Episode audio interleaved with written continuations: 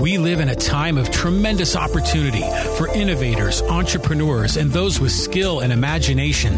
But it seems at every turn, there are forces that slow us down or get us off track. I believe you can trigger your independence and lead a flourishing life, be free to choose, and live according to your own values. Join us in a conversation about big ideas in life, liberty, and the pursuit of your happiness. Welcome to the John Riley Project. Okay, we are live streaming now, and I have a special guest today. And this gentleman's name is Ed Franklin, the host of the No Limits podcast, joining us here today. How you doing, Ed? I'm doing fantastic. How are you? All right, man. Um, you know, I know you're you're you're in our neighborhood, you know, roughly speaking, you know, in our community, and I know you've been doing a podcast, and you're a long time guy in our in our in our city. You're very active in our community. I thought you'd be someone that my audience would like to get to know, and so just really pleased to have you here. That sounds great. Um, so tell me a little bit about your podcast, No Limits, and um, what what you, what is your podcast all about? What's what's your message you're really sharing out there in the community? So I've always had this desire to get up and talk in front of people and motivate people and inspire people, and I would do I did that a lot when I was working at the chamber, which we'll talk about a little bit. But I went to visit my daughter in Louisiana last year at Thanksgiving, and she said, uh, "You know, Dad." You always want to get up and talk in front of people and you give us good advice. The kids, she's 34 now. If she was 14, she wouldn't have said that. But, and she right. said, why don't you start a podcast? And I said, that, that's awesome. What's a podcast? I kind of knew, but I'd never listened to one or anything like that. So I came back, found one of my mentors under 30 years old and said, dude, how do I do a podcast? And he says, oh, it's real easy. And I said, well, what if this happens? He says, just do another one. I mean, so I she sent me some paperwork. I read it, and I just started doing podcasts. And I've got about thirty episodes out now. And um, what it was based on was four things. It was having limitations in your life that you can get over. Everybody can get over those limitations. Mm-hmm. Telling your story in life as a salesperson, you always had to tell your story. And you have to be careful of the story you're telling yourself too. I've done a podcast on that. Uh, self esteem, because I think it's probably the lowest it has been in in a hundred years, especially with our youth. That's and right. excuses because I can make an excuse to get out of anything. and I want to make sure that people understand that they can't make excuses all the time. They got to get, you know, get that fire in their belly. So that's kind of what it's about. And um, I've had some guests on that have gone a little bit different directions, but you know, we just kind of talk and I'm trying to be encouraging and positive and, you know, just that's what it's about. It's just positivity. Yeah, right on. I mean, I listened to your recent podcast episode and it was all about, you know, really kind of showing up, right? You know, yeah. following through on your commitments. Um, and I, I thought it was, you know, really good advice, very sound advice because to your point, you know, people can make excuses and they end up really damaging themselves when they do that. Yeah. And it, that, that came out of, you know, I think a lot of my podcasts come out of frustration that's happening to me. And i'm like don't do that to people. You know i would I, I, volunteer for different organizations in poway and i show up. I'm that guy that's always there. And i wouldn't volunteer if i didn't have the time or the commitment. And we get you know how you get 100 people in an organization and only 20 do all the work. I just that just drives me nuts. So yeah i was bringing that up. That was frustrating to me that people don't show up yeah, well, that, that, you know, it's Southern California, you know, and sometimes people are, you know, some people can be a little bit flaky, and uh, you know, it's good to have integrity, right? To follow through yeah. on the things that you promise, not that you just promise to others, but that you promise to yourself. One hundred percent um, you know, and, and, really having that core integrity internally. And, you know, I just went through some of the episode titles um, on, on your podcast, and there's things in there about accountability and calling yourself out, you know, which is. Yeah. Um, all about this integrity piece. And you had one episode, I think it was called "I'm Not Worthy," which I I, I read the title. I want to get into. I imagine that's about self esteem, um, and you talk a lot about storytelling. So it's just you know, I only listened to your fir- your most recent episode, but I'm really looking forward to going through your your whole library. Yeah, I want to. I always try to make it clear in my podcast that I'm not an expert. I'm not a psychologist. I just have a lot of experience dealing with people as having been in sales. I tell a story about the worthiness when you're growing up. I lived in a very poor part of San Diego. I didn't know I was poor, but looking back, we were very, you know, didn't have a lot. And right. and I saw other kids at school, and I grew up in East San Diego, and there was a community called Talmadge that was nearby, and Talmadge was kind of the we used to call it Green Valley, but whatever the rich part of Poway is, it was like that. And I thought, right. you know, I'm not, I'm not. Those kids deserve that, and I don't deserve that. And I thought, well, that's silly. Now that I look ahead and or look back in my life, I was just as worthy, and everybody's worthy to have whatever they want in life. It's about hard work and you know just getting committed. And most of my podcasts come out of my insecurities or whatever that I had to get over, and I know other people have them. So that's kind of where you know the ideas come from. It's just man, either I'm mad at myself because I haven't gone to the gym and I have to talk about it. So hopefully I can inspire someone to get off their butt and do what they need to do. Right on. You know, um, by the way, we got a comment here on the live stream. Mike Ryan says, I grew up close to this guy. And I know yes. Mike, Mike went to Hoover High School. Were you out in that general area? Ed? I would have, I would have went to Crawford if I stayed in East San Diego. Mm-hmm. And Hoover, I used to play basketball at Hoover on weekends, and there was a Wienerschnitzel there that I used to spend my entire allowance at. I got two dollars a week allowance. I'd play basketball and then spend all my and then eat hot dogs for a half an hour. But Mike Ryan, that name sounds familiar. I wonder if I know Mike. Mike's a, another Poway guy here. Uh, yeah. He's been a, a, guest on my show a number of times. Uh, great guy, great family guy. Um, and yeah, he's chiming in. Yep. Yeah. So, you know, you, you know, you talk about how a lot of your podcast episodes are sort of self-inspired by some of the things that you're going through and i know i do that as well because i've i've had episodes on uh, believing in yourself on self-esteem on mm-hmm. a lot of self-improvement topics because sometimes i go through my own struggles and I'm kind of working through these things and it's very top of mind. So it becomes, I think, really good content to share because sometimes we all sometimes we think that we're the only ones that are going through those troubles yeah. when really everyone's going through these things but in different ways into different degrees so we can learn from each other so a funny thing I, I told you i have eight kids i have seven daughters and a son and my son wow. had befriended the owner of this company i was working for through church and this and that and he asked me some advice one day and I gave it to him and he just kind of, yeah, yeah, whatever. And then the following week he came back to me and said, Hey, Tom told me this about that question I asked you. And I said, Yeah, son, I told you the same exact answer, but because I'm your dad, you listen to somebody else. right. And that was kind of the podcast too, was what, you know what, maybe I can get through to your kids better than you because you're too close to the situation. Right. And I might have less information, which makes me more open minded, if that makes any sense. Mm-hmm. Um, I just really believe that there are no limitations in life. I, I, just met a guy in a wheelchair the other day. He's been in a wheelchair since 1976. Whoa! He's been he's had sales jobs, VP of sales jobs. He runs a organization now, a nonprofit, and I'm like, you know, that guy. All this whole hour and a half I was with him, he never once complained about that wheelchair. He just got on with his life, you know. And um, it had to be burdensome over the years, but he just didn't, he just chose not to complain about it and move on. And we hear those stories all the time from other people. So, know, you know, this is all really good stuff here. I mean, because we all need content, you know, out, we were out there, we're, we're all battling, you know, fighting the good fight, you know, working to help our family, help our business. And yeah. yeah, we go through a lot of these personal struggles.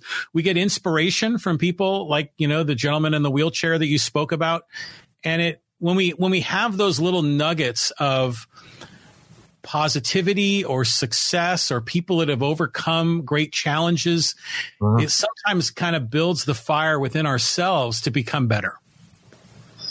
Yeah, there's a podcast I did with a gal named Sylvia Molina, and she, we we kind of grew up in about the same areas. And I said, you know, on paper, we shouldn't even have succeeded. We should be dead, drug addicts, whatever. I mean, really, yeah. if you look back, but we overcame things. And I described my podcast in the beginning that it was just my way of putting my arms around people and saying, look, everything's going to be okay. Sometimes you just got to take a deep breath.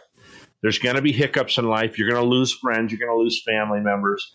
You're going to fail sometimes, but you just got to get back up. And I wanted to be that voice that said, hey, if you have contact me if you are you feeling bad if you're thing and i can talk you back into loving yourself because that's what we do we start to we start to unlove ourselves right we look at other people i always tell my kids wow. when you're making decisions based on what to tell your kids excuse me if you're making a decision based on what to do in your life tell me what you would tell your kids because you would never steer them wrong you would always give them the best advice you had with the information you have and sometimes we need to look in the mirror and give ourselves advice that we would give our children or somebody we love. You know? Yeah. That, that's a good one because uh, sometimes, you know, it's funny is we, we can identify the problems that other people are having and, and we could probably figure out some good advice to share with them, you know, and we can study issues, but sometimes we have to be our own coach. Yeah. And, and, sometimes we, sometimes we have to talk to ourselves almost in the third person. Um, so we can try to objectively look at our situation in life, the problems that we really have, what the reality really is, and then really what we need to do next. You know, we're all struggling with something. I don't care who you are. I asked a parent the other day if they're, because I, I do some stuff with, and, and my podcast is kind of trying to steer it towards youth, you know, 18 to 35 or so. We all struggle with something, and uh, I'd ask the person, say, "Oh, I communicate well with my kids," and I'm like, "No, you don't, because not every you don't communicate well with your kids every five minutes. There's going to be hiccups, and it's okay. It's normal." Um, I did a sales class one time on getting your customer to fall in love with you. Everybody has something great inside them. I don't from the homeless guy to Joe Biden, uh, Trump, whoever. They all have something loving about them, right? Right. And when I talk to people, I'm able to draw that out. I can see. Some, I might not like the person, but I can draw something out that I love them, and then that they can do that I can't do, or whatever the case may be. And when you're in front of a customer, you have to get that customer to see those things that people love in you. And when you build that relationship, that trust, and things like that, then the sale's not a problem. You know, you're just fixing a problem for them as long as you have the right product that they need. It makes sales much easier too. It's not so stressful. And you make friends. I mean, what's wrong with having more friends, you know? Right on. Yeah, that that's always been my experience as well is you're never to be successful in sales, you're never really selling. You're building relationships and you're solving problems.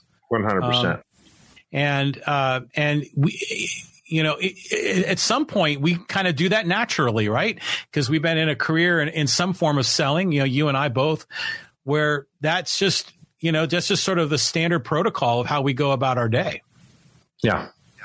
Yeah. And I, like I said in my last podcast, you have to enter that call with the fact that maybe I'm going to meet someone cool today, right? I'm going to meet someone that I can hang out with that enjoys the same thing I do, or not, or you're going to learn something from that person if you're always going in with that sale, sell, sell, you know that's that's the that's who gives salespeople a bad reputation. You know? They're trying to shove it down your throat all the time. Yeah, like, can I get you? What'll it take you to buy this car today?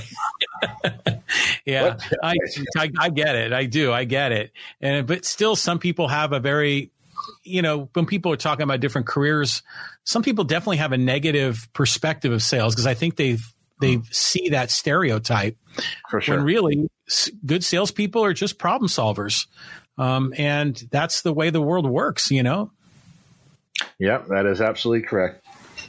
Well, let's let's go a little deeper if you if we could. I mean, you're wearing your hat says brilliant marketing ideas on it. Yes. So, um, let's talk a little bit about that. Now, is that the company you're working for? so I work with a gal named Linda Newman who's uh, started Brilliant Marketing Ideas 20 years ago. It's promotional items, right? Your name on anything. Um, we've been hurt a little bit by COVID because there's no trade shows, there's no um, uh, nothing, nothing like that going on.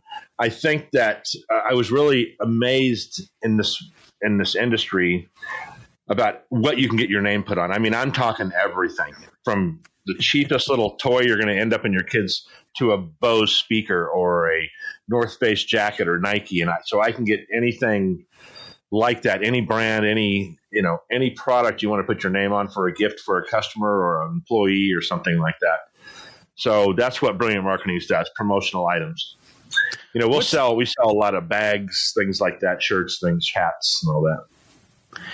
Well, yeah, I mean, I, I, obviously every company kind of has what do they call it, like their tchotchkes or their swag. You know, yeah. everybody got a kind of a cool nickname for logo to merchandise. What's the what's the craziest example of someone that wanted to put their name on a thing that was just so out of control that it really caught your attention? Man, somebody asked me this the other day. Well, I have a pair of shoes that are the Chamber of Commerce shoes um, you know, so they're they have the logo and everything for the Chamber of Commerce and their vans too, which is kind of funny. Oh, awesome! Yeah, it's it's funny. You have your your uh, I see your name in the back of you back there. It's it's crazy to me. I'll be on a Zoom call with a bunch of other business people, and only one or two people will have their name on their shirt or their hat. The statistical information behind um, promotional items is probably the highest ROI you can get in marketing and I know I avoided your question because I can't think of anything that's that unusual, but I just well, shoes counts. I mean, that qualifies. Yeah, shoes. I have a pair of Vans also that have my no limits on the back of them that I got through Vans. Um, yeah, I mean, they can literally put your name on absolutely anything. So I'm guessing you're a, a Vans fan, right? Well, I'm one of those. I'm like a girl when it comes to shoes. I have about 50 pairs of shoes. I have a rack in the garage that has every kind of Nike, every color, pink, blue, orange, yellow, any kind of color shoes. You can. That's kind of my. That, that was kind of my trademark is that I would come in slacks and a dress shirt with some crazy shoes on. So. Um, I think it's kind of an age thing. I don't think I had very many shoes when I was young, so now I buy them all the time. Well, I'm a gigantic fan of Vans, and I think I have owned a pair of Vans, at minimum one pair of Vans continuously my whole life since the seventh grade. And if you go in my closet now, there's a whole assortment of different Vans. And the cool thing is, is they make shoes now that are almost like uh, business casual vans. Yes. Um, as, as well as, you know, the cool skater vans. And, but for me back in the 70s and early 80s, I was a big BMX guy. So Vans was kind of part of that culture. Um, so I don't know. Whenever someone mentions Vans, I kind of light up. Did you? So before Vans, I think they were invented, but they weren't really in California. So I was a skater guy, right? In the seventies, I was like Dogtown, uh, the Dogtown movie. Oh yeah, that was oh, me. Yeah. That was me growing up, right? That was we were going into swimming pools because of the water shortage. Yeah, and uh, we used to wear these deck shoes that we get at you know you get them at a drugstore, and we wear those deck shoes and ride our skateboards. Then they finally came out with something like the Vans, and we oh yeah we wore those all the time. You have a pair of Vans on on your website. I saw them. Oh yeah, yeah, I do. Yeah, I noticed your shoes. That's a little weird, but I, I noticed. Well, that's a you know it's a, it's a funny thing. So and then you're talking about, you know, you had the custom shoes made for you when you were at the chamber. I don't know if you're a Padre fan, but you see some of these Padres have these custom shoes that are made oh, yeah. for some of the events. It's pretty cool. Yeah, I mean, you can get anything, dude. I mean, that's what I, I was explaining to my kids about how when we were kids, we just didn't have access to everything. They've got access to absolutely anything, um, and positive and negatively, right? On on the internet and all those things. When we were kids, what were there five shoe stores? Now there's 550. You know, plus you can go online and find. I mean, everything's so accessible. You can just get anything if you have money. Oh yeah, right? yeah, yeah. That's uh, we're living in a world of abundance. Did you grow up in San Diego? No, um, I grew up in the San Francisco Bay Area, and okay. I came here to go to college, and I never left. Yeah, good. Awesome. So, so, Mike Ryan on the live stream, he chimed in. He said he used to live at Van Dyke and Marlboro. I don't know if that's anywhere near. Oh yeah, I know where that is. Uh, yeah, he said, yeah. over there. He says he'd like to connect with you, and maybe do an episode with him. So, um, oh, Mike Ryan, he's a good guy. So, what's the best way for Mike to contact you? We'll, we'll go through your contact stuff at the end too. But um, Ed Franklin dot no limits at Gmail. So, what's right. above my head at gmail.com. Right on. So, Mike, reach out to Ed. Um, so let's talk a little bit about you know you're, you're in the world of, of brilliant marketing ideas and getting your brand out and getting your name out in the community. You know you have a history as the former ceo of the poway chamber. Can you offer some tips maybe for business people about how best to network in their local community? What are some good business practices that you might recommend Well, especially since we're coming out of this COVID thing and they're starting to do more live um, events, I think nothing can replace a face to face meeting as far as I'm concerned. And I had, I was very successful at getting a lot of people in one room at one time. So the average, we had over 100 people average over the last five events before COVID started at Mixers. We had a, a up to a, we had 175 people at a mixer in um, at the Dodge dealer, which was a pre rodeo mixer, and I was good at getting those people. I, I got a lot of business from that networking. That was my best way to get to get business. And you know, it's funny when people say, you know, you would if you ask somebody, do you think Nike needs to advertise anymore? I got news for you. If Nike stopped advertising or stopped getting their logo out of there, they would lose business eventually. It might yeah, not sure. happen tomorrow, but it might take three or four years. But it would take them three times that long to get that business back. So if people aren't, you know, using people like me, or you know, doesn't have to use me, they can use somebody, and not having that logo out there all the time, it's a big deal. What happens to chamber people a lot is they'll maybe a restaurant joins a chamber. Restaurant one of the hardest businesses to run as far as I'm concerned. The hours it takes, the the hours that you're there, you know, usually it's from, you know, noon to midnight or something. So it's hard to get to mixers and things, but you got to get your name out there. You ever seen a, a business or come, a, a, person will say, well, I want to be in this, let's say they're a shoe, in the shoe business. I want to be in the shoe business and I know how to make shoes. Well, that's not the end of your business. You're also the salesperson, the accountant, and all these other things. So we tried to offer up some education for those people to be able to, uh, you know, the difference between handing an accountant a stack of paperwork versus giving him a spreadsheet is about twenty five hundred bucks a year, right? I mean, if they have to hmm. go through all that stuff, you're going to get charged. So, learning Excel, learning these small things. I said to one of our members one time, I said, "You're a salesman." She says, "No, I hate salespeople. I'm not a salesman." I said, "If you own your company and you're the only one out there representing it, you're a salesman." I hate to tell you. Right. So, getting into the chamber, the my biggest advice for anybody is to get involved. Get on a committee, even if it's you know it's a very small commitment every month. But if you can get on a committee and show people your work ethic and just get to know people, they'll start you know patronizing your business. Um, networking is king. I still think it is, even though we just before we started this, we talked about how a lot of chambers are still doing old stuff getting in front of someone's never going to get old. It's always going to be the way, the best way to sell. So look someone in the eye and sell to them. Um, you know, you were a sales guy. When you look at, you can tell your their emotions. If you say something that you know they didn't didn't set well with them, you can see it in their face, and you can correct that next sentence. Trying to sell things online and you know on um, you know via email or whatever is very difficult, and you don't have that personal touch. So anytime you can get in front of somebody and tell you know tell them who your business is, that's that's my recommendation is to get your face and your name out there in front of people. That logo is so important. I mean, uh, you know, I could put up an Apple logo or a uh, you know Nike logo, and you know immediately who it is. This is why I use this E this EF logo. Those are actually my initials, and I put those on everything. I put them on hats. I put it on my shoes. I put it on bottles. I have metal cards that I hand out with that logo because eventually that's going to keep, you know, people know exactly who they're talking about when they see that logo. It's just important. It's on my hat too. Whoops, I'm backwards here. It's on my hat. there it is. Okay. I put that EF on everything because that's my brand and that's what I want to keep getting out there. And it's no different than a you know than a taco shop. You got to get that brand out there all the time. So many mm-hmm. customers open a store and then they sit there and wait for that customer to come in. You know, just that's tough. That's a tough way to do business. Yeah, it is. Well, you're right. I mean, you got to you got to get your name out. You got to you basically tell your story, right? You got to make your value proposition in the market. You got to give people offers to get them to respond and ultimately to, you know, knock on your door.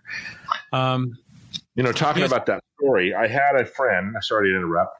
That's okay. That is an insurance agent, right? and she started with her dad. I won't mention her name. I think you probably know her. And she started with her dad years ago, and her dad then retired and, and unfortunately passed away.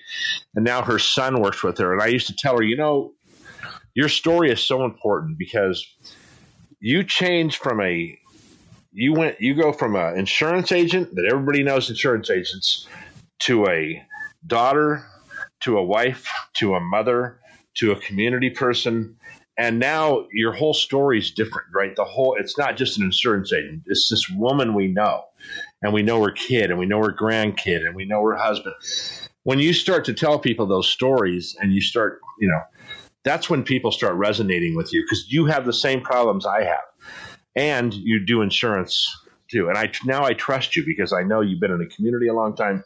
That's a way to build that story and build that trust in a community. Yeah. I mean, it's, it's all about, I remember one of my old bosses used to say, it's about building positive emotional relationships. Mm-hmm. And when people know your story, they kind of understand what you're all about, what you're, what you're trying to accomplish, not only in life, but in business. Um, yeah, I mean, getting your story out is key, and and yeah, hopefully the story and the brand, they you know, and the logo, they all kind of work together. Yeah, to effectively tell that. You know, back to the logo um, issue. One of the things that I love about logos is when there is a icon, you know, like Apple or like Nike, where you can take away all the words and you just see the symbol, the icon, and you know immediately who it is. Yeah. I have a video from Steve Jobs who talks about Nike, and he says this is when they were first really branding Apple. And he says, you know, Nike never sells you shoes or clothes, they celebrate athletics. Yes. It's a very different approach to what you're doing, right? So that storytelling piece too, you got that that's a tricky piece. I did a, a podcast on storytelling because you can tell the wrong story too right? And you could be telling the wrong story to yourself. Oh God! But yeah, I know I'm bouncing back and forth here. And then back to the logo. My daughter told me one time she was a marketing major. She said your logo needs to be someone needs to be able to draw your logo. If they can sit down and doodle your logo out, that's a good logo. You notice right. the biggest companies in the world don't have complicated logos. True, right? Because it resonates more in their brain. And black and white is always good. I always use black and white on just about everything I do. Nice. Yeah. You, you, know, it's interesting, like going talking about Apple um, and Nike, and you're right. They don't sell their product; they sell the experience, or they the sell the the culture, the the aspiration of what you could be if you um, are part of their community. Um, remember back in the '80s, I remember Apple had that whole "Be Different" um, mm-hmm. campaign where they celebrated all of these innovators, um, and and they had these crazy videos of Einstein and and Amelia Earhart, and and they really celebrated these innovators, these trailblazers, and they were associating their brand with them. Um, uh, to me, that was really smart, and and Nike has done that in, in, their own way.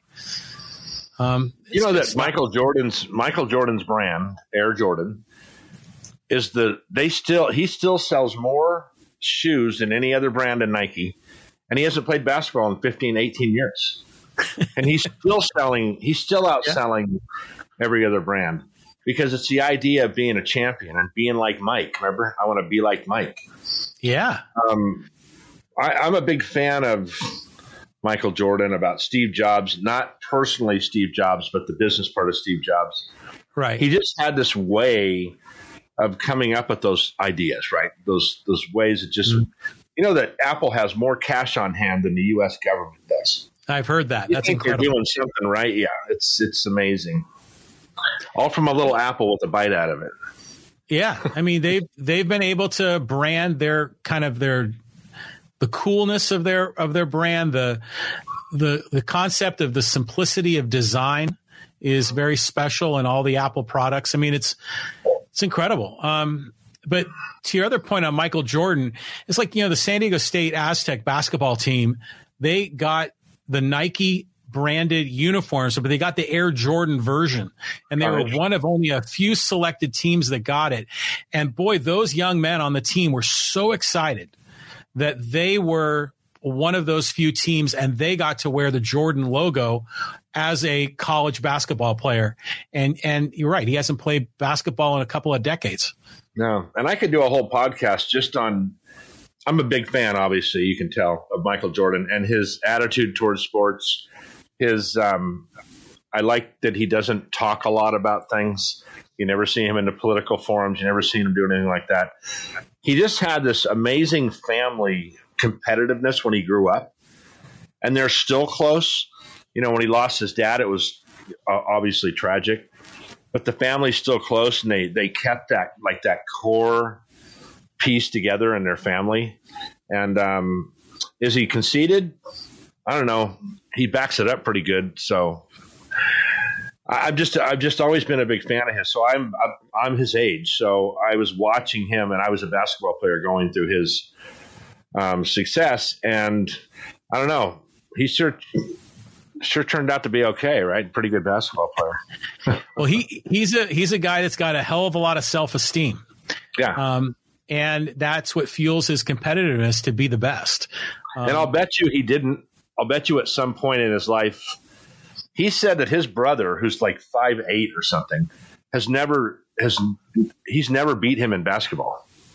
To this day, he's never beat his brother. And do you think that probably Michael Jordan had some times in his life where he wasn't feeling super confident? I mean, they say he got cut from his high school team at one point. Right. But he had that core. I think his mom was a huge a piece of his life, like mine was. And just always believed in him and knew that he could do whatever he wanted to do. I don't want to get off on a Michael Jordan tangent, but when you find those successful people like that, they they usually have that core, right? I have my wife's that same way. She believes in whatever I think I can do. She's behind me 100%, pushing me to go.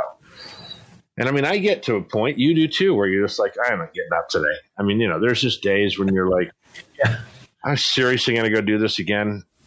Um, but you fight through and you get up. And this is what I'm trying to encourage people that are young that it, you're just going to have to fight through sometimes. I can't, you know, we can't coddle you every five minutes. There's no trophies after you're 18. right. Right. For sure. Yeah. I mean, especially, you know, for you and I, we're, we're business people. We're not necessarily a, a, one cog in a big corporate machine. You know, we're yeah. entrepreneurial. We're we're self starters every day we've got to find that motivation to really mm. pick up and go because there's no one else to kick us in the butt except ourselves. I, you know, the last thing we I'm I have jumped off the cliff, dude. So the last six months since we moved from Poway, I lost my job during the COVID. I had another job that because for COVID, we couldn't. I haven't done much business and brilliant marketing ideas, and I finally went to my wife and said, "You know what? I'm not going to do something anybody else wants me to do anymore. I'm doing what I want to do." And it's moving. I'm manifesting some things in my life on accident, I guess, or maybe it's the universe moving in the right direction, like meeting you. I mean, I never would have met you if I didn't have this podcast, and yeah. who knows where this who knows where this is going to go. So I'm just staying and I'm just putting it out there and, and people are coming back to me. I don't know who Mike Ryan is. He might be the next person that's going to help me move to another area or I could help him. I don't know. So when you're open minded like that, you just kind of go through and don't be so, you know, don't wear blinders all the time. And uh, I think that life, you know, I think that you manifest things in your life. I really believe that. So uh, I better manifest a bunch of stuff or we'll be living at your house in the backyard. well, good for you for deciding to to to say to yourself, "I'm going to do what I want to do. I'm not going to, you know, be the pawn in someone else's game. I'm going to be the king of my own game." It's just I know that if I'm doing it my way, I'm going to put more energy into it. It's not. I'm not putting anything out there negative. I'm saying, look, I want to help people, and if I can't do it through this way, I'm going to do it my way. And I'm going to go out and virtually put my arm around those kids and say, man, you can do this. You know, you don't have to do everybody else wants you to do. You can do what you love and, you know, end up getting up every morning and going, I can't wait to get to work. And that could be, you know, my wife does uh, invoicing for a company. She loves her job. I, I hear her laughing all day with her you know her uh, workmates and things like that. And she loves that numbers thing. Her job would drive me crazy. I couldn't last 10 minutes. But by the same token she'll come up here and go how can you talk to yourself for an hour and no one's in here? I said that's what i like to do. So it's you got to find that niche in life that you're it's your thing right? Mm-hmm. Think about all these people that have invented all this technology that if they would have done what their mom wanted them to do we wouldn't have any technology because all moms want you to work at the post office and get a good retirement and do you know, or or to be a doctor, be a doctor, a lawyer, yeah, right, whatever. But we all so, got to pursue our own thing. Yeah, you got to be innovative and. Like I said, I'd seen you before interviewing people, and I thought, you know, that's cool that he does that. And dude, I, I mean, less than a year ago, I was just trying to figure out where the next job was going to come from. I was on unemployment. And then my daughter says, start a podcast. And I'm like, okay, let's see how it goes. And it's opening doors like it's never opened before. So totally. Well, I'll tell you from my experience. Um, I started my podcast about three years ago. I've met so many amazing people and, and today I get to meet you. Um, but so many great people I've had an opportunity to meet, interview people that are now my friends. Yeah. Um, other other uh, guys like Mike Ryan, who is is is in the live stream right now. He's saying, "I'm that type of guy. You need help moving? Give me a call." Um, Mike Ryan, by the way, is a great guy, and he'd be a fantastic guest for you. Mike and I knew each other before I started the podcast because we have children that are sort of the same age, but we got to know each other better since sure. I started the podcast because we had reason to get together and share stories and do things. And so, so what does Mike do for a living about the moving thing? What does he? Oh, Mike is no, he's not a he's not a mover. Mike okay. is a uh, he works in the grocery industry. He's a manager over here at the uh, um, the Albertsons in Rancho Bernardo. Uh, he's a good guy. That's, that's my first job as in grocery. I worked for Lucky Stores, which was Food Basket at the time, and I also worked for Gemco if he's oh. similar to my age, he knows what I'm talking about. Oh, you guys will get along swimmingly. And um, the yeah, grocery business was uh, was every holiday when I go into the grocery business and I smell like Thanksgiving, right? He'll, he'll know what I mean. You go in and you know all those smells. I missed the grocery business for about five minutes, only because I did it when I was young. You know, I worked mm-hmm. nights for six years in the grocery business, and we would get off work at 8.30 in the morning go surfing go to restaurants do whatever i mean it was the greatest job in the world for a kid i, I did it since i was 16 until i was 24 and then i went to work for pepsi so it was it was i just have super fond memories of the grocery business it was it was fun Oh, good.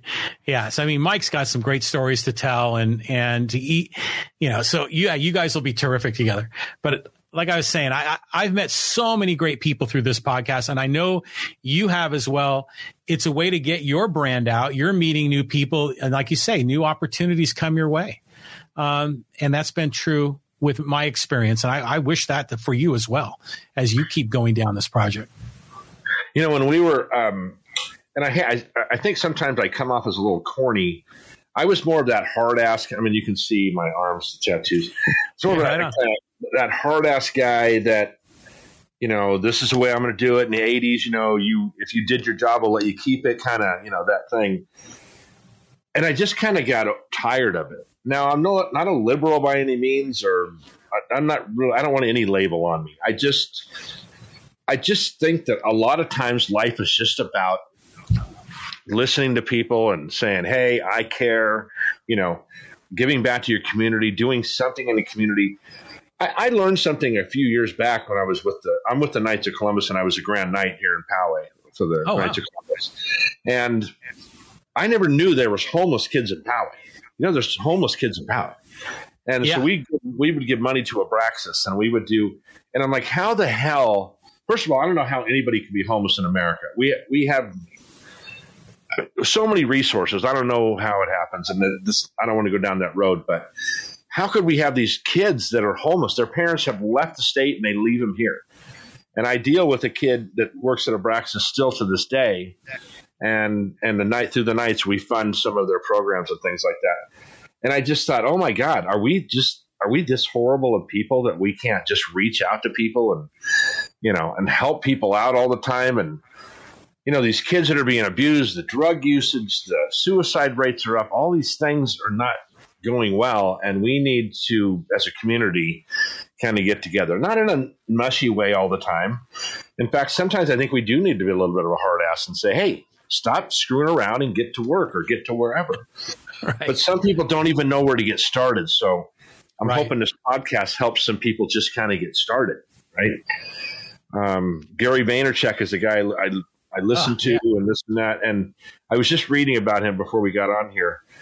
Uh, great story that he has. I mean, he came came over here with nothing, right? As, as a child, and he's built this empire. But he's always wanting to give back, and that's what I think. I think that's what we need to add into our. You know, someone told me in marketing, you got to have use humor, tell a story, and have a cause. If you can do those three things, you're going to be a good marketer because those things are all three important. Oh, that's so, that's good advice. I've never heard that presented that way, but that's good. So, um, you say humor and, humor, and story. Tell your story and have a cause. And have a cause, something bigger. when you look at a lot of commercials, yeah, if you watch commercials or see them on, and you can a lot of times pick those pieces out of, you know, out of um, those three things out of a commercial. Reebok's very good at it. You know, they would tell a story and have this cause, and and um, yeah, that, that's important. I think everybody in their life needs to have a cause. They need to be giving back in some way or one way or another. And if it's just raising kids, that's that's enough for now. that's a but, lot. yeah, when those kids are raised, I think you need to keep that compassion. We need to just have more compassion toward each other. I don't not I don't need to have a love fest. I'm just saying, look, you don't have to honk at every guy that pulls out in front of you. Maybe he had a bad day. I saw this thing on Facebook once this guy comes into a coffee shop and he picks up a pair of sunglasses and he puts them on, and everybody he looks at in the sunglasses, he finds out what's going on with that person. Like he'll look at a woman and say, "This woman just got beat last night by her husband, and now he has she has to go get him coffee in the morning." And maybe another guy was applying for a job because he just lost his job last week and he's got three kids. If we just took a minute to look at people and go, you know, maybe they got something going on. You know what I mean? Maybe there's something in their life they're having a hard time with and that's why they're lashing out or whatever. So just trying to be more compassionate in my life. Not to not to say i don't get pissed off at people sometimes and want to wring their neck but maybe we just need to be a little bit more nice i guess. Yeah. That's that's a good perspective you know because we know that there are times in our life when we're going through hell and maybe we've lashed out in a weak mm-hmm. moment and if we have that perspective, you know, we can understand maybe that's why someone else is lashing out or reacting in a crazy way. I told a story about my daughters. I would, so for 13 years, I went to Poway High every day, right? Every school day. Mm-hmm.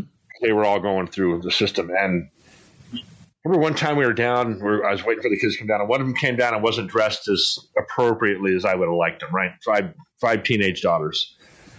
And I sent her back. Get your ass back up in the room. Bow, you know, got in my truck, started up, waited for him. And I thought back about that and said, you know, there was a hundred different ways I could have handled that. You know, you know, I'd like that other top you wear is better and it's a little less revealing. Maybe we it's a little more appropriate. I could have handled it a hundred different ways because I probably ruined her day or at least her morning just by being a jerk, right? When I could have handled it a hundred different ways and she could have gotten the truck with a smile on her face. And why would I want to send my kids off? But you know, you're a parent. I got, I had uh, six kids at home at one, at, know, six girls at home, and a girl dog. I think I had a boy dog. It's one only advantage I had. And you were outnumbered. Was, seriously. Yeah, it was one of those life lessons where you go, man, I could have just that could have worked out different, right? Yeah. And uh, but all in all, it was okay. But you know, you, you think of those things when you, it's that email when someone gives you a shitty email and you go, oh, I'll show them, and you start typing and then I'd always say, I'd stop, push my keyboard away, go do something for a couple hours and come back. And I wrote a much better reply to the email, right? Instead of lashing out. We just need to be that in life, I think. It's just look at our political situation over the last two years, five years, 10 years. My God, oh, did we used to live in the greatest country in America and we still do? But we're fighting like children. I mean, you know, we're, yes. we're instead of going, well, what's your, oh, I respect your opinion, but I believe this, we, we have to, you know, shoot, stab, kill, go on social media, blow up, do whatever we have to do. Instead of just going, wow, that's, that's just not how I was raised. So I have a different opinion. It's okay. Right. Yeah. And, and after all, isn't that what you know America is supposed to represent in the first place, right? Absolutely. Freedom, you know, that we're all different and we all kind of melting pot coming together and we all have different opinions, but we respect one another and we go about our business. Um, yeah, a lot of ways we've lost sight of that as a nation. But if if we could, I want to go. I want to go down a different rabbit hole if we could. Yeah, go ahead. You you you mentioned that you you know were raised in Poway.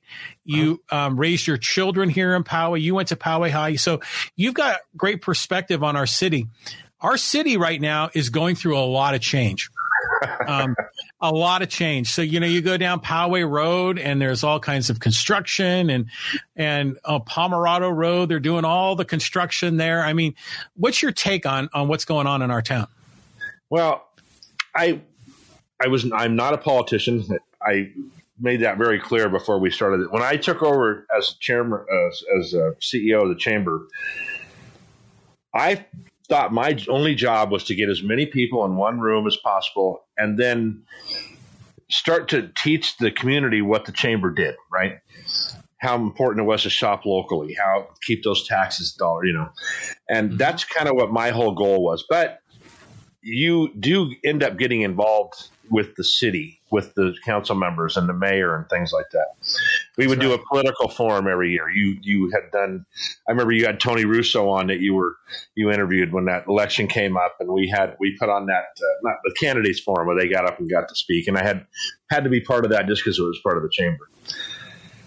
When I moved to Poway, obviously in 1974, it was half of what it is now. Hmm. Although I think the population was similar. The population hasn't grown that much, but but buildings have, right? We used to have to dodge horse droppings on our skateboards. I mean, that's kind of what it. And it became incorporated in 1980, so it became a city.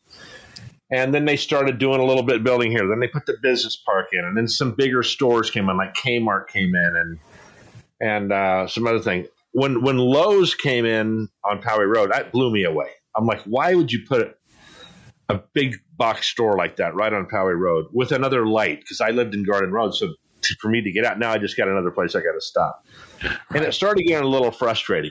Now, the math of the situation is they need revenue, right? These pension plans they have in every city in America are a joke. They're everything's going up, labor's going up, all those things. So you got to have revenue. Period. No, I get that all of a sudden over the last when Don Higginson was the mayor, um, I knew Don. Don used to work at a 7-Eleven in Garden Road, believe it or not, while he was going to law really? school. Yeah. so great. in Garden Road, where that 7-Eleven is now, the 7-Eleven was where the feed store was. And that 7-Eleven was a Chevron station. And that little liquor store was a little one horse liquor store, and there was a house right next to it. I mean, I remember all this stuff like it was yesterday. Right. So Don Higginson I used to play basketball with him, and um, so Don, uh, you know, uh, people's perception of Don is that he had a mental problem, right? He had no mental problem. He had a small physical problem when he was born, and it made him sound and talk a little different than other people. This guy mm-hmm. was an attorney. He was, you know, ran Mail Boxes, etc. I think he was their CEO. Smart guy. So we used to play basketball together. So when he became mayor, I of course had a relationship with him. It was a funny relationship because he worked at a 7-Eleven and you know we were cowboys. We just parked next to the 7-Eleven in our pickup truck with cowboy hats. All that. And when Mickey Cafagna was the one that kind of got that business park going. So the, the residents of Poway were already starting to get a little ruffled, right? Because there's this is a city in the country. We want horses, we don't want we don't want none of your damn buildings or restaurant. You know, that was kind of the thing. It, it's just funny that we're in San Diego, but that was the attitude of a lot of the people that live there. I'm a concrete guy. I moved from East San Diego. If I won the lottery, I'd get a penthouse somewhere. I wouldn't go to Idaho and buy the state, you know. Mm-hmm. So to me, the building didn't bother me, right? I felt like we needed to slap some paint on Poway because um, these landlords would let these buildings run down and they just looked terrible. The sidewalks were broken, which was the city's responsibility. And it, depending on who the mayor was, and I think Vaus had run three or four times for that for that position, and finally won.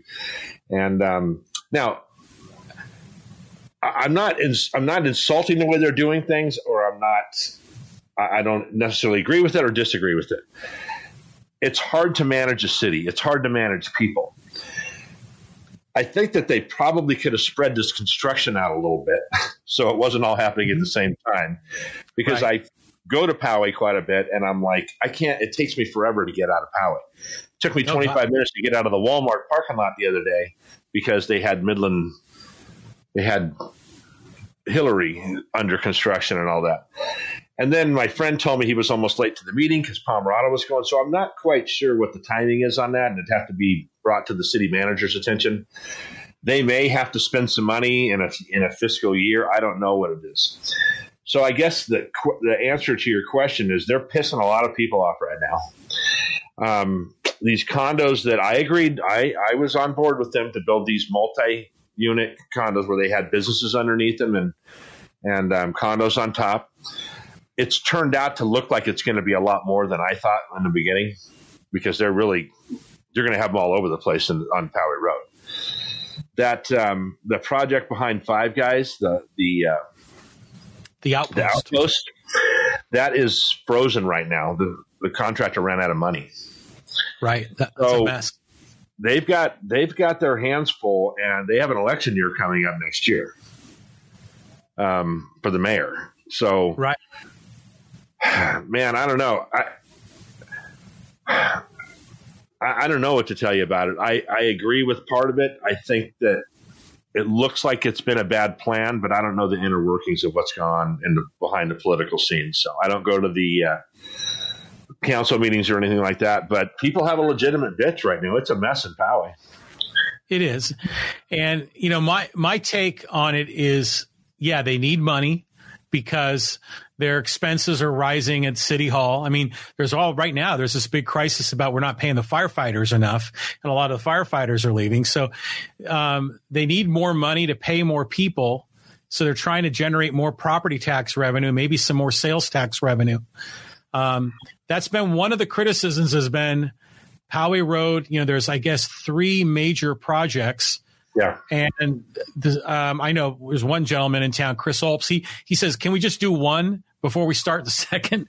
Um, which is a fair argument. And then on top of it, you know, the whole mess on Pomerado Road, they're like digging it up, and SDG&E's putting in a new gas line, and that's just sort of independent of what the city council has approved for Poway yeah. Road. Um, and that's just something that the county, I think, had to approve, and we had to go along with it. And they still haven't started yet um, at the farm in Poway at the old Stone Ridge Golf Course. I forgot about that. Pretty soon.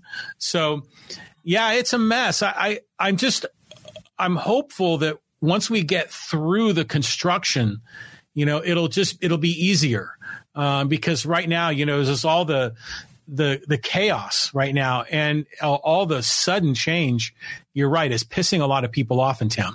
Yeah, I get. I'm trying. You know, I would never tell you what my political views are. You can probably figure them out. I would always want to give these people an opportunity to explain what's going on. I mean, they didn't know they were going to hit water. Uh, they probably should have known that. I was in construction for a long time. We probably they, they figured known. that shit out yeah. usually. I could have stuck a stick in there and went, well, that ends wet. That's probably not good. But I mean, there's ways to, they have tools for that stuff. Right. Um, I had, we left church. I still go to St. Gabriel's. So we left church the other day. It took me 40 minutes to get home because they were doing, on the Sunday, they were doing the slurry on right. Twin Peaks.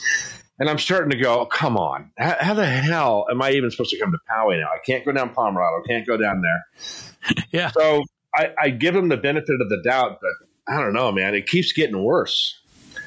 You know, two things cities do that I don't understand. They have horrible public relations people, right? They need someone to engage, and this should be the mayor, by the way, to engage with the community, even if it's negative. They need to have a good guy come out there and say, "Let me walk you through it." Okay? They need, or a woman. I don't care who it is. They need someone to walk them through because people just generally I've learned in any relationship, if you communicate, it'll be okay, right? You can communicate yeah. your way of anything. When mm-hmm. you're in a when you're in a um, city council meeting and a guy gets up and goes, "Mayor, you're a dick," he can't say anything, right? he just has to sit there and go, "Yeah, right." I'm not sure if that's the best way to communicate because what you get is a bunch of negative input. And if people are listening to it online or they're there, they're like, oh, that guy sure got him, you know. And then the mayor comes out and goes, everything's perfect. It's not perfect, dude. Look out the window. It's like the weather guy saying it's not going to rain and it's pouring. Right. And he's like, no, it's going to be sunny today. And I'm like, get a window, bro. it's like that think, dog drinking the coffee and the room is on fire. Remember that? Yeah. You ever seen that cartoon? so I think they do a poor job, and this could be any city, of communicating with the with the uh, the uh, group, you know, the uh, residents, and we tend every city seems to get themselves in a financial, really bad financial binds. You know, fifty eight percent of the tax revenue in California comes from restaurants. We have we don't have good restaurants in Poway. I'm sorry to the Poway people that own a restaurant. We don't have those higher end ones. The ones we have are great and they serve the purpose of what they know. And they know, you know, a brigantine serves this people and taco shop serves these people. We need some higher end restaurants. Is what they were trying to do with the outpost is bring in, you know, one of those restaurants. so, I, dude, I don't know the answers. If I and, I, and they can't pay me enough to take that job you know. so well, yeah, I, I, I, I'm with you there. As far as you know, communication is what needs to happen, but sometimes politics seems to get in the way of people communicating or communicating candidly. Um, God, there was, you know, it's funny too because you know we're we're worried about everything on Poway Road. We're worried about all this gas line on Pomerado. I forgot all about the slurry sealing that's going on at the same time. Um, yeah, they're doing. They just did. They're doing community and all the side roads and. The yeah. gas line thing was a definite Poway issue. So they brought us out to when I was with the chamber. SDG&E brought us out to SDG&E and so explained why it was had to happen. And I and listen, it needs to happen. It's unsafe. The what, what they have there is unsafe. But why do we always wait? It seems like cities, companies like that always wait till now we're in deep shit, right? The pipe they're putting in is smaller than what they probably should put in for the growth. So they're probably going to be, re- be revisiting this soon, you know, or again, you know. Um, I don't know, man. Like I said, I, you couldn't pay me enough. I can tell you that all the rednecks that I grew up with in Poway that still live there are they're pissed. I mean, they're yeah they are so bent. They, I mean, people just want to move out of the state. It's not the Poway we grew up in. Um, I like shiny stuff, right? I'm like a typical guy. Oh, there's a Harley, you know. but right. I also don't want 300 Harleys on my street. You know, I right. We, I think it, it could have been planned out better, and maybe they just got into this because those plans. What they would do is they. This is kind of a thing they would do they'd come to the chamber, these executives from the construction companies, and go, "Hey, look at this bitching plan we got. Blah blah blah. You guys on board? You're gonna?" And I would say to the board, "Don't. We shouldn't be even involved in that. If it's business related, we could be, but if it's people related." that's not up to me. I'm a chamber of commerce. All I, I just want more businesses in Poway. I need more revenue. I need people to. I need. I don't need more revenue. I need the businesses to get more revenue. So if there are more people and they're going to do business there, that's great. Like if you want to put a you know a better widget, and you know Harbor Freight wasn't the widget, by the way. I mean, all you do with Harbor Freight is get people from Ramona to come down. I'm probably you're probably to get some letters for that statement. I'm just kidding, Ramona. I love you guys. You were like us 20 years ago, right? Um. So yeah, I don't know, man. I I don't know what the answer is. This thing got it kind of they kind of lost control of it, and it's just like slipped through their hands.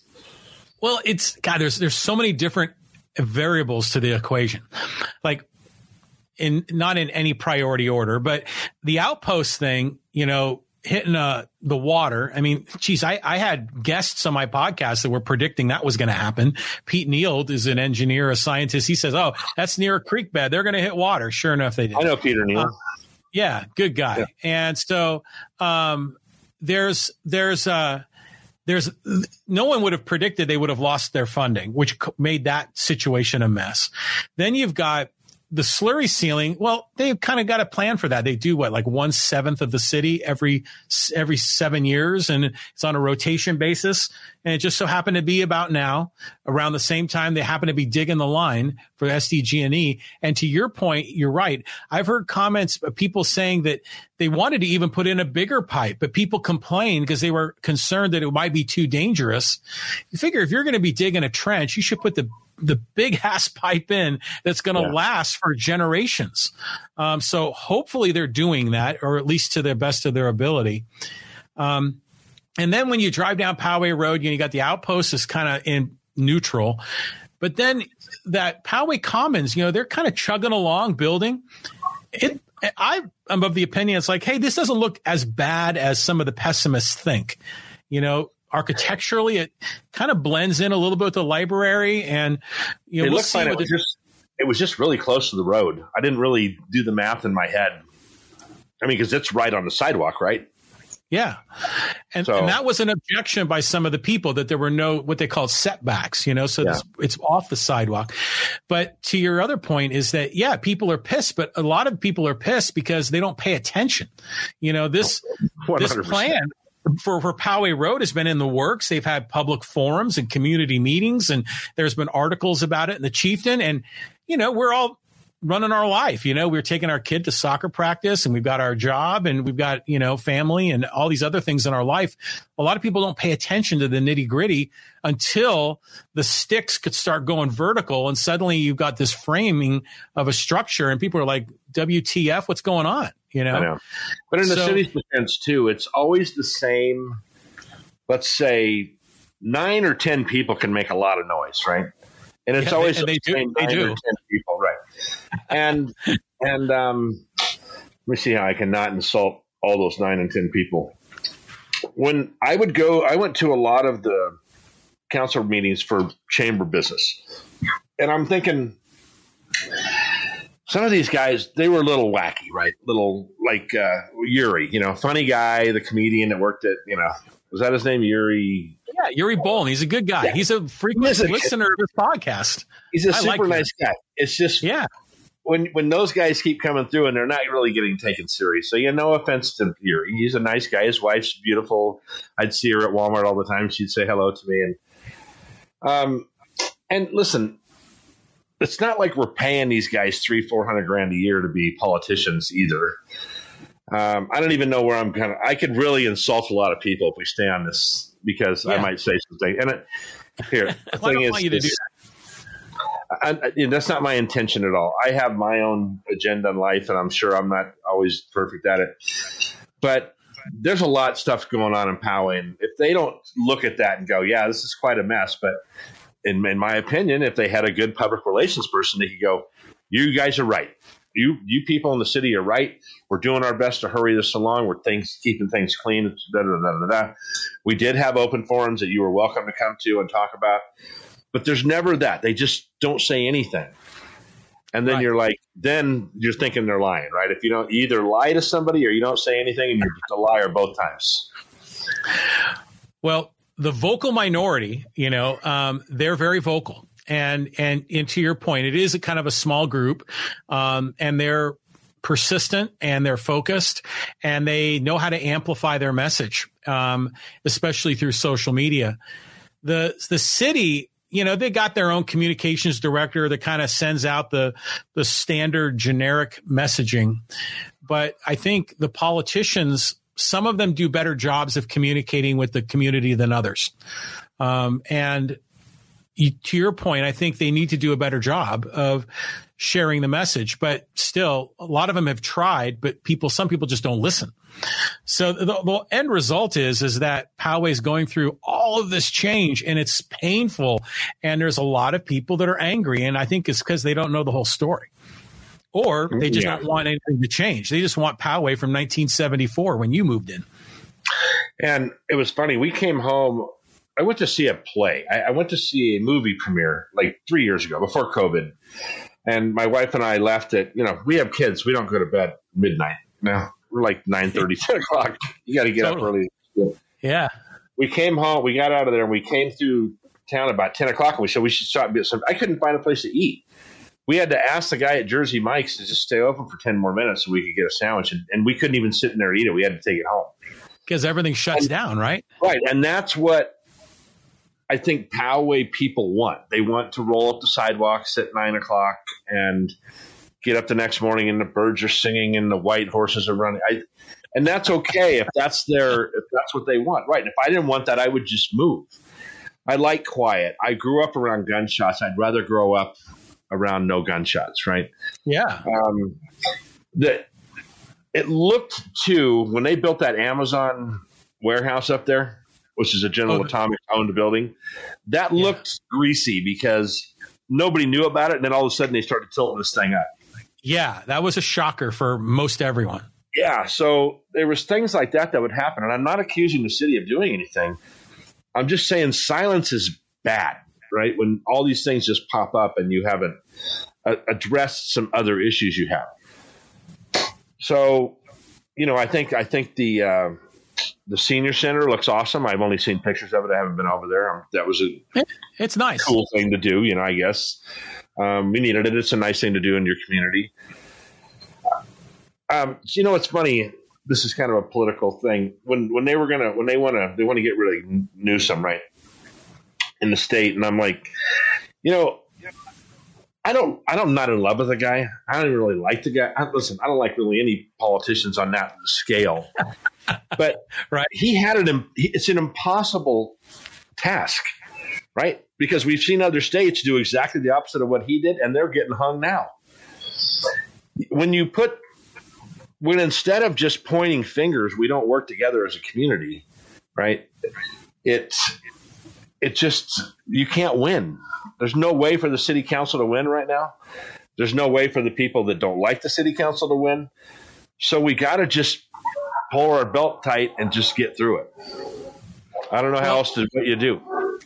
Well, this kind of goes back to an earlier thing that we were discussing where there's so much division in our nation. You know, there's people that are fighting, um, you know, on a wide range of issues. So that trickles down to like local politics too. You know, there's a lot of people that are looking for a fight. Yeah. Um, and it, and you're right. It may, it's, it's a hard, being a politician is not a good, easy job. It's impossible to get everyone to like you. That'll never happen, even though they all want that to happen.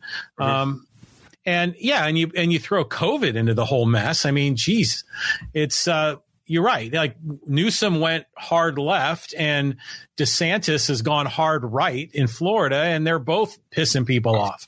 So, you know, what's win. the answer? I don't know. Um, but I but, would say uh, this on the, on the end of this conversation and we can keep going if you want on something else, but the, the council members, as I know them, my understanding of the dealings I'd had with them over the last five years, they're all men and women of high character yeah.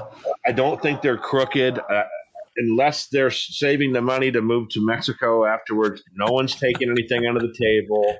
Right. I don't think, you know, I think Chris, Chris Hazeltine was a good ad addition as a city manager. I'll tell you a funny thing about that. I, I went to somebody in the city and said, so he signed a contract, and in six months, his contract, he was going to get a big raise, right? And he just like an athlete, he put this contract together and they signed off on it and said, yes, if you do, if you're a good boy for six months, you're going to get this increase. When the council meeting that they approved that increase or agreed to it, and finally, was the same week that we had the water problem. Remember the rope and the thing? Oh God, yeah. And yeah, I said to the council members, I said, "Do you think you just could have put that off for a week?" I mean, right. let's be smart here. Let's let's be. You want to be a politician? Let's be a politician. Let's not bring up that he's getting a raise and every restaurant in town had to shut down for a week.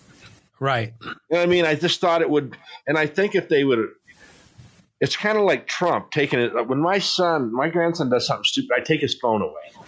That's the punishment to him when I take his phone away. If they would have just done that to President Trump, we probably would probably be all different. you know, you've been a bad tweeter you losing your phone for four days. Right. We'll talk about it Thursday at dinner, and maybe you get it back for the weekend. You know, sometimes we have to do those things. I would love to go out and tell everybody I meet at a grocery store how I feel about them when they cut in front of me in a basket, but you don't do that, right?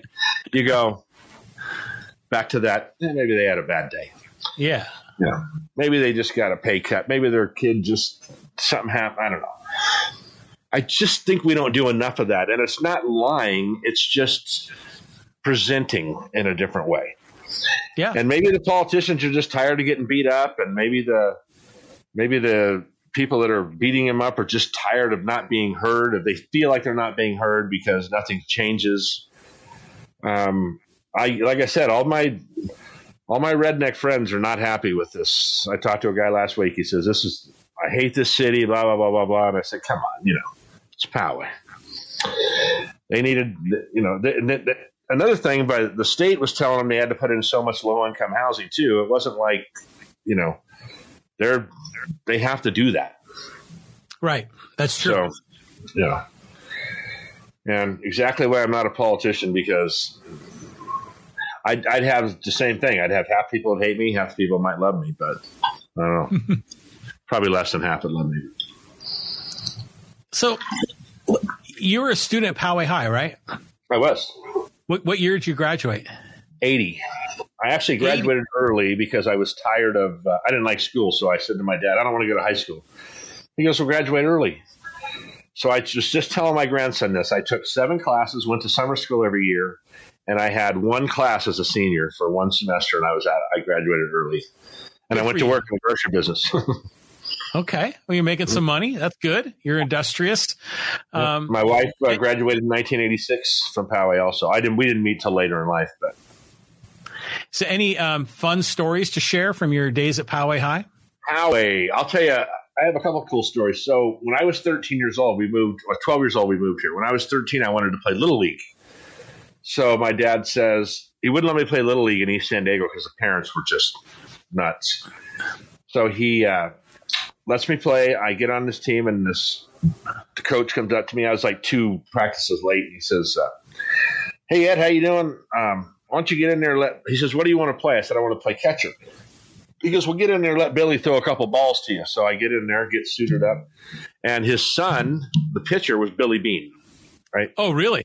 Oh no! And it, at 13 years old, this guy could throw like 85 miles an hour. Right? I'll bet. So he's throwing smoke at me. I never saw anybody throw that fast. I'm 13 years old, right? I'm a little chubby right. kid, and uh, I take one off the bean right off a foul tip, and it's like I'm just like a cartoon, right? I'm seeing seeing you know birds. So I was that fat kid in right field that played. Uh, you know, they got a snow cone when I was done. Well, he was such a good pitcher, and Dan Meyer, who was on the board of the Chamber of Commerce, he was a great pitcher too. He grew up in Taiwan or something. It was really so. These really? two pitchers, yeah, we won a championship my first year playing little league. I know. And I got a trophy because we guy. won. Yeah, yeah. Dan, I lived right by Dan, so I've known him since we were 13 years old. We played in the same. Really, Dan, I didn't we played. And Vern Marston's son, Greg Marston, played on uh, ah, on that team too. Right. So then, you know, fast forward, um, Billy Beane, you know, he goes to high school. He's the the kid was like this. He was just such a good athlete, just good at everything he did. Super nice guy too, by the way. He was not a jerk. He wasn't like a snob or anything like that. And his dad was just so gracious when I came to the team. I mean, you know, he could have said, "That's my son. He's the best." No, he wasn't like that. He was really wanted to help people play. So, um, yeah. So I got that's that's my claim to fame. Although Billy Beane doesn't even know I'm alive, but uh, it was cool that he did so well, and I could say, yeah, I, you know, I used to catch for Billy Beane for about two minutes. But um, well, how, how about they make how about well, just a tangent on Billy Beane? Imagine they make a movie about you and they have Brad Pitt star as you. Yeah, I would like to talk to him about that. I think he's a little bullshit on that one. That'd be like Brad Pitt doing it for me. Yeah, so but we just watched that movie actually recently, and I had read about it in the book, and you know, and they say that it was, you know, it's kind of the truth. You know what I mean? I'm not saying he's not doesn't deserve. He's doing great. I mean, he's doing fantastic as a manager, but um, yeah, it, it was just interesting.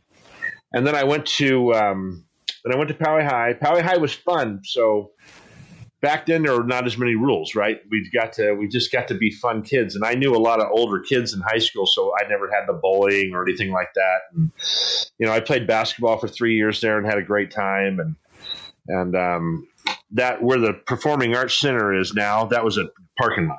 That's where the seniors parked and um, that's that road there was called Stone Canyon Road, and that's what people did during the day there. So I'm so old. We had a smoking area in our high school, right? Yeah, mine did was, too. Yeah. So um, no, but we had our sport. Our athletes were pretty good. We did pretty well in sports. Oh, yeah, for sure. Um, Mount Carmel used to beat us up because of kids like Billy Beane, and he had some other other athletes on when he was playing. He never played. He always played varsity in every sport got a full ride to Stanford. Went to the Mets, I think, out of the out of high school, and you know, I was one of those. I I went to work early in high school, so I was really interested in getting a car and and all that. And um, I guess interesting stories. I mean, high school was pretty fun back then. It's much different than it was today. Mm-hmm. And um, I walked to school or got a ride or rode a bus or did whatever I had to do to get to school. I only missed one day of high school in four years. That's pretty good, right? Yeah, right on. You know, wow. I got a ticket on a skateboard. CHP pulled me over on my skateboard because I crossed the street. I jaywalked. And my dad was so pissed that he wasted his time going. I had to go to court. And and the same day I went to court, I got my driver's permit. So my mom and dad took me to lunch, and that was the only day I missed in high school. when we were kids, if we were sick, if we were sick at, when we were kids, my mom would give us castor oil. Remember castor oil? Oh yeah. She'd give us castor oil and a slice of apple. So you're supposed to drink it or take a spoonful of it and then eat an apple to kill the taste. Well, guess what? I never wanted to do again in my life: be sick. So even if I was sick, I went to school because I wasn't drinking castor oil. so good psychological thing for my mom now everyone's you know you got to wear a mask at school, so everything's different, right? Jeez, this is yeah. ridiculous. But um, I don't know. I don't even want to get on the COVID lane. That's yeah. that's way. I really don't want to do that. Um, but, but you're right. Times are different now for students. You know, and you know everyone's you know, especially around Poway High, it's it's very competitive, you know, for those kids going through those classes, and there's a lot of social pressures that are very different than when we grew up. Well, and I'm I'm not going to tell you too much about this because it's something that's coming, but you'll know more about it later. I'm involved with two companies that have a platform for uh, an education piece outside of high school or college, right? Oh, cool. It's kind of a, and I'll tell you more about it. When my kids went to college, they were so beating these kids up about going to, uh, when my kids went to high school, they were beating these kids up about going to college. And I've worked with a lot of tradesmen in my life that didn't go to college, but they had formal training depending on what the trade was or whatever. And um, I, I really got tired of the because I had a couple kids that have degrees. My son has a master's from USD. My daughter has a degree from Cal State San Marcos, another one from Tulane. But some of my kids didn't go to college, and that was what was best for them. Yeah, There's so sure. much pressure on these kids about college and things, and they're forgetting trade schools and they're forgetting all these other ways to make money um, it's it's daunting on you. You get tired of it. I don't know how old your kids are, but you get. I'm over the pounding me about college thing. Let's just get him out of school for. Let's just let's just teach him how to learn first, because that's what he's going to have to do his whole life is learn. Instead of and you know Gary Vaynerchuk talks about it all the time about how ridiculous this um, our our uh, system is anymore. We're we're doing things the same way we did 40 years ago, and a couple things have changed if people haven't noticed. Like we don't have to dial a phone anymore. Right. Um, we can communicate. I, I said something to you earlier that if you're not using Zoom or some platform like this, after COVID's over, you're crazy. This is the greatest platform in the world. We're both at home having a great conversation um, I could talk to somebody in Philadelphia this afternoon and I wouldn't have to go anywhere. Right. Right. We have these great cell phone. I love Facebook. Facebook. I, I have more friends from high school on Facebook now than I did when I was in high school. Yeah, I, I believe can keep you. up with their families. I can keep up with. I could just keep up with all kinds of people what they're doing. I get to see their kids growing up and things like that that I never would have seen if we didn't have this technology. So is technology bad? if you use anything in a bad way, it's bad. Right. Um, I just think it's, I've embraced it, so I kind of know how to use it. So I think it's the greatest thing in the world. I don't, are kids using it too much? If we let them, they are. Some some kids probably are using it too much, but that's just part of growing up too. We need to, our kids need to mature, just like we did. It's funny when people complain about millennials, and I and I say, well, my dad just used to call us dumbasses, right? I had some friends that didn't work when I in the 70s, and my dad's like, well, he's a dumbass. It doesn't work. He's like red right. on the 70s show, you know. He says, you don't have to be a dumbass. Go to work. So I went to work. My dad was one of these guys I'd, I'd get a call at 10 o'clock at night, and he'd say, uh, he'd come wake me up and say, hey, you need to go to work. I said, no, I'm off tonight. He says, nope, they just called. They need you. I told them you'd be there in 30 minutes. but it was a great, but it was great because that's what got me to get promoted later, you know, that I was willing to go and do that. Plus, I made right. more money, and you know, I always wanted more chrome for my car, right, or whatever. So that's how we grew up. It just wasn't. You went to work, you did what you're supposed to do. You still did chores around the house. You did all those things. Mm-hmm. So Right on. Yeah. It's, it's different now. No doubt about it. You know, my, my children are 23 and 21. Okay. So, so they're out of school. Are they in college? One of them's out of college and she's a CPA and my son is still in college. So, um, but you're right. I mean, there was, uh, you know, there's a lot of pressure to go to college. And frankly, my wife and I put pressure on our children to go. Um, but it's, uh, it's different now than it was when when we graduated. I graduated yeah. in 1982, so uh, high school 82. Um, it's a different deal now. So I see the kids that are going to Poway High, and I just think about the competitive pressures and things that they're dealing with that were very different than what we went through. Yeah. No, I um I was telling a gal this morning about about that about the I had a friend whose son committed suicide and when I met this child, he was two or three, and they used to say he's going to be a doctor when he grows up. And I'm not blaming the parents for what happened. It was just there tended to be this is a path you're going to go down, whether you like it or not, kind of thing. Right. And that's a lot of pressure on somebody who might it he is. may have wanted to be a sheet metal worker like his dad, because I knew his dad from the sheet metal business. My kids people used to say, "Oh my God, you're going to have to spend a lot on college." I'm like, "I'm going spend any money on college. I'll help them at a junior college or whatever level, but there's other ways to go." My daughter put herself through. My son, and my other daughter, and my son-in-law all put themselves through college. And you know what? I wasn't going to pay for my kids to go drink. I mean, right. not that you know, I wasn't going to move them out and do all these things. And I see a lot of parents doing this. First of all, I didn't have the money to do it. And um, I have some other kids that are very successful that didn't go to college, that learn trades. I have two people that do hair and makeup and all that shit, you know. Uh, my niece makes six figures doing hair, you know. She didn't go. She went to school, you know. She went to school and she built up a clientele. She did all the right things. So I'm not sure I would change any of it for my kids anyway. I see my grandkids growing up. I don't know how their parents are going to deal with them, my kids. Um, they will definitely deal with them differently than I did, probably. I tell a story about my neighbor when I was in Poway.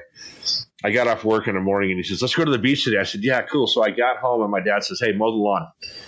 So I called my buddy. Remember? Called him up. Oh, yeah. Hey. on the rotary phone. Yeah. Yeah. rotary phone. And I said, uh, it's going to be like an hour. I got to mow the lawn. He says, Oh, no, tell your dad you'll do it later. I said, You come over and tell my dad I'll do it later. You don't tell my dad. Just telling you, you don't tell right. my dad I'll do it later. So I said, I'll see you in an hour. So I mowed the lawn, went to my dad. Anything else you need me to do? Nope. Thank you for doing that. Have a great day. It's just different, you know? Yeah. I've I've been a little looser with my kids, I think, than my parents were discipline wise. Um, I mean, some of the stuff our parents did, they could have went to jail for now, right? I don't even know. I mean, they didn't beat us or anything, but right. Um, I can remember I was worried about my grandson walking home because he's 14. My parents used to go to Vegas for a weekend and give me thirty dollars, you know, and say, you know, if you need me, call. If you need something, call the neighbor on the road. on a road. so you know, right. it's funny where um, since you're well, you're not new to Poway, but you know where that uh, Mount Olive Lutheran Church is in Poway at the end, kind of down by Garden Road.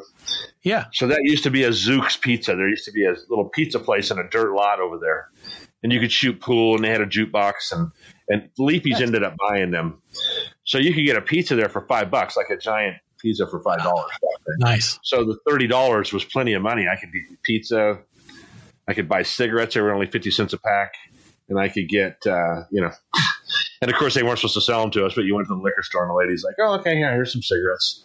Takes our money, and uh, yeah, you could get some soda. That thirty bucks would last me a week and a half if I needed it to. Yeah, yeah, you go there, you get a pizza for five bucks for sure. Yeah different times, man. Um, yeah. But it's all good, you know. The world's changing, right? parents are changing, kids are changing, Poway Road is changing. Yeah. Um, oh my God. And the way that we sell, the way we communicate, um, it's all changing and in many ways, not all, but in many ways for the good. Um, this is great, man. I, I love this conversation. This is terrific. I could, um, and you know, the problem is, is you and I, I think we could probably talk for like, you know, a week. We could keep going. I mean, you know, again. Yeah. So, yeah. anyways, how can people get a hold of you and and discover your podcast? What's the best way for them to reach you? So, if you go to YouTube and uh, put in Ed Franklin no limits. You can subscribe to my channel. Then when I do a podcast, it'll alert them. I'm on Spotify, iHeart, Apple. I'm on all the platforms. Not all of them. I was looking at Gary Vee's thing today. He's like on twice as many platforms as me. I just need to find those platforms and log on. Right. Um, they can email me at edfranklin.nolimits at gmail.com. Um, okay. I'd love to hear from anybody about whatever. if you, I want you to be on my podcast. If somebody wants to be on, or they want to, if they know somebody would be good for me to have on, that's fine with me. We can really talk about anything. Um, I've talked about politics more with you right now than I have in five years with anybody. And we only did a little. I know because it's okay. not that that's I don't. Okay. Yeah, it's not that I don't care about the politics. It's just that I'm not sure how to affect it in the way that I want it affected, and if that's going to be agreeable to the other people, right? That's why I'm not a politician. yeah, right. Um, I understand. Will the houses? Will everything look great? I'll tell you what. I rode a Harley for a long time. I just recently sold it. I could close my eyes if I could ride a bike and close my eyes and tell you when I got to San Diego. That's how good the roads are in Poway. Oh, for sure. The parks are nice in Poway. The crime is low in Poway. The sheriffs, eh, no, I'm just kidding. I just mess with. Them. They used to give us a hard time when we were kids. We have a lot of police in Poway. Um, you know, there's so many positive things about Poway. Is this inconvenient with what's going on? Yes, I'm not sure that we know. I'm not a city planner. They may have had. There may be some other reasons why this is moving at the pace it's moving at. In fact, I'll almost guarantee you there is. Generally, we don't know what the hell we're talking about. We need more information. You know, most people don't know what they're talking about, and I'm included in that. So I don't like to do. I just know that I don't think the city are crooks. I think they have they're people of high character, and um, I I have to trust what they're doing because they're the ones in charge. If that has to change, then you can do it at the voting booth. But it didn't change last time. So obviously, the people that voted were very confident in what's going on. Um, and, uh, you know, so that's kind of my take on the city. Would I like to see it different? Jesus, I could, I could give you a whole laundry list of things I'd like to see different in the world. But, you know, I would have loved to never have to deal with COVID.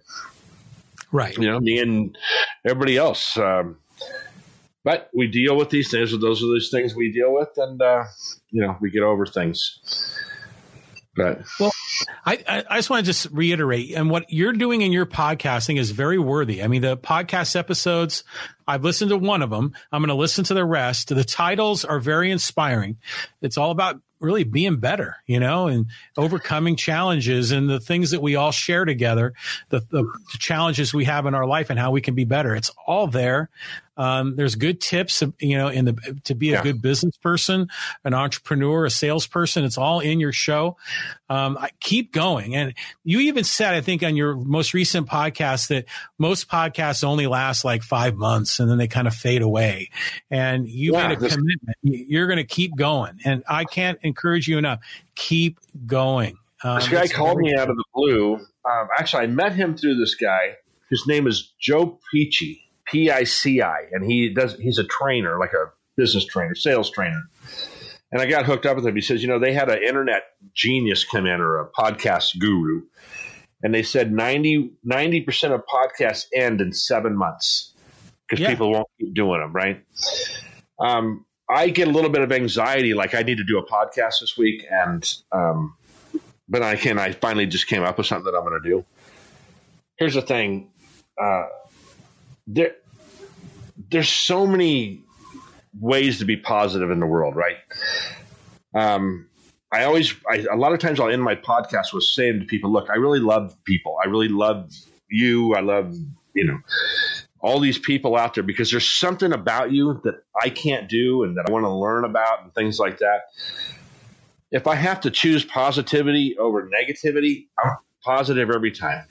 For sure. Why, why, why, why do we have to be negative about things and talk about people and this and that? And, um, God, man, you just don't know what people, what their shoes, walking in their shoes is like. You just don't know. I mean, if I could, I, I did this one on storytelling and I said, I can tell my life story two different ways. I could tell it and you'd go, wow, that's really cool. and I told it in another way, and people are like, "Oh my god, Ed, I didn't know that." That's shitty, right? Yeah. You, I can tell it two different ways. I can pull those positive pieces out. Look, my dad had a serious drinking problem. He was in the Navy in the '60s and died of cancer at 46 years old. I was 19 years old. He had oh, lung wow. cancer from the asbestos. And people would say, "Oh my God, that's horrible." I said, "You know, would I love liked my dad to have lived longer? Of course, but he really taught me how to be a hard ass, right? How to stand up for yourself and do all those things." Lo and behold, two years after he died, my mom met the person of her dreams, right?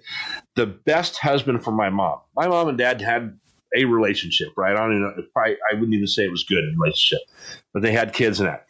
Then my mom meets this guy that teaches me how to treat a woman, who teaches me my, my religion, who teaches me teaches me how to be kind to people. And I'm like, man, how many? What are the odds that I would have had these two people teach me these two different things and make me a better rounded person, right? So the people I've met in my life, the people I've been around, not all family, but you can't tell the difference because as far as I'm concerned, they're family. Right. I've been fortunate, man.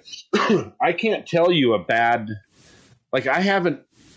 Uh, Gary Vee the other day said, "Do you know how many people don't have water in the world?" Oh, I'm sitting in a house that most people will never ever even get to go inside of, right? right. I mean, I could be a snob and just not talk to anybody and not get back and say screw it, you know, and go get another job and be that corporate guy and screw people over.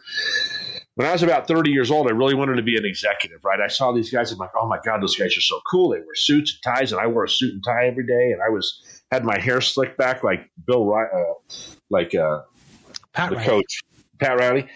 And I'm like, shit, I want to be like that guy. I wore a vest sometimes, sometimes I wore suspenders.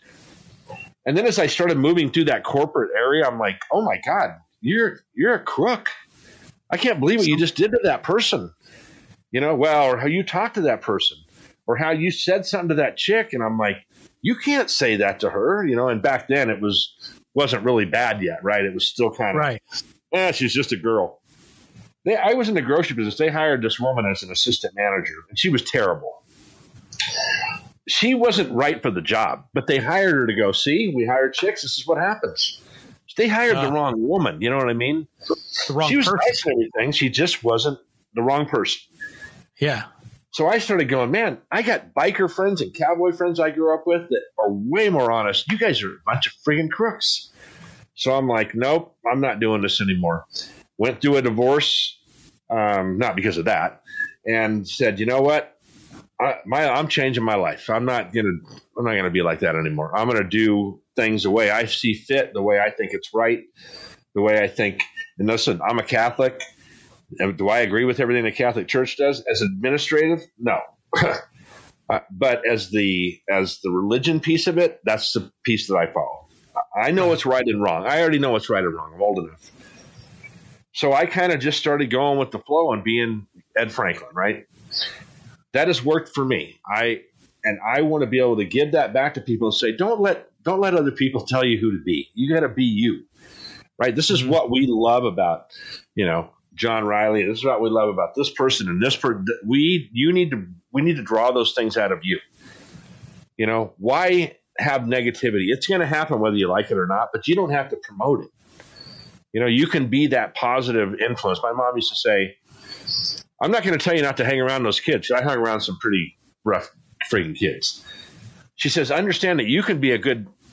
positive person in their life right you can be a good influence you don't have to be a bad influence and and it, and it ended up being that way. The guys that I hung out with were very respectful to my parents when they came over. It wasn't a problem. I did. They broke the law. I didn't break the law. They used to shoplift all the time. I'm like, no, I'm not going in there. I'm not going. To, if I get caught, the cops are the last person I got to worry about. My dad's going to yank my friggin' head right off my shoulder. Exactly. So I wasn't going down that road. So I guess that's my, you know, that's my podcast pitch is that we're about positivity, right? I don't need, I want to build you up. Are we going to talk about negative shit? Yeah, you need to watch for it. It's kind of like doing a post on, I had to tell my daughter one day, take that post off of Facebook. This was 10 years ago when it first started. She's like, why? I said, because you know your employers are going to look at that. What if one of right. your coworkers sees that? It's going to burn you in the long run. So she took it down. And it wasn't even that bad, but I thought, I've been around human resources people, just take it down. It's not worth it. Right. Those are the things I want to get kids to watch out for. Don't live your life on social media. Use it like I use it, like John uses it. Meet new friends, connect with whoever. So that's really what the whole thing's about. And I know it sounds kind of corny and it sounds kind of pie in the sky bullshit, but it's up to me, right? It's what the, the content I put out is either going to be positive or negative. You know, and it's good stuff. I mean, it is positive, um, and it's real. The stuff that you're putting out is real because you bring your own life into it. You make, yeah. you tell stories about what you're going through, and then we can see ourselves through you and the message that you're sharing. So, man, keep going. Um, love what you're doing. And um, yeah, right on, man. Big thumbs up. I'm really enjoying this discussion. Well, I appreciate you reaching out to me. And like I said, I've seen you before, and you have a good reputation in, in the town. And um, yeah, just if so, if anybody wants to listen, edfranklin.no limits. You can see it Spotify, Apple, um, YouTube. There's more content coming. There's more guests coming. There's more kind of branching out, coming into some other things that are popular. If you have children, stand by. There's going to be, and I don't mean children. I don't want to. Uh, it's 18 to 35 kind of area that we're going to be uh, putting out some content for. What's funny is my most of my listeners are my age, so it's just right now because they know me. But um, I just did a Facebook uh, boost, which just blew me away. with The response I'm getting on that for not much money. Facebook oh, yeah. is a good place to advertise. Yeah. And um, I want to get you on my podcast, so we'll touch base after this and get you um, get you lined up. And uh, yeah, see what we can do. I, I, think you're doing good work too. Well, thank you so much. Uh, looking forward to that. Yeah, please reach out to Mike Ryan too. He's a good man, and uh, and he'll uh, he'll be a, a, fine guest for you as well. So yeah, I want to find then, out if I know him. Boy, he sounds like we we kind of ran into some of the same circles, so that'll be interesting. Yeah, you guys have a lot to share. Where where you grew up, you know, the grocery business, Poway. Um, you know, he's a big uh, car guy, so you'll have stuff to talk about for sure. But until then, Ed, thanks so much. This has been great. I really enjoyed our discussion. Yeah, maybe we can do something next week. I don't know what your schedule's like, but I'll reach out to you via email. All right, my friend. Well, take care, and uh, we'll see you later. All right. Have a great day. Thanks for having me. If you enjoyed today's show, do me a favor subscribe and then share it with a friend, or leave a rating and review on Apple Podcasts. Let's continue the conversation on social media. Go to connectwithjohnny.com to get links to our social media content, audio podcast platforms, and to sign up for our mailing list. To be a guest, read my blog, or get more information, please visit johnrileyproject.com to get started.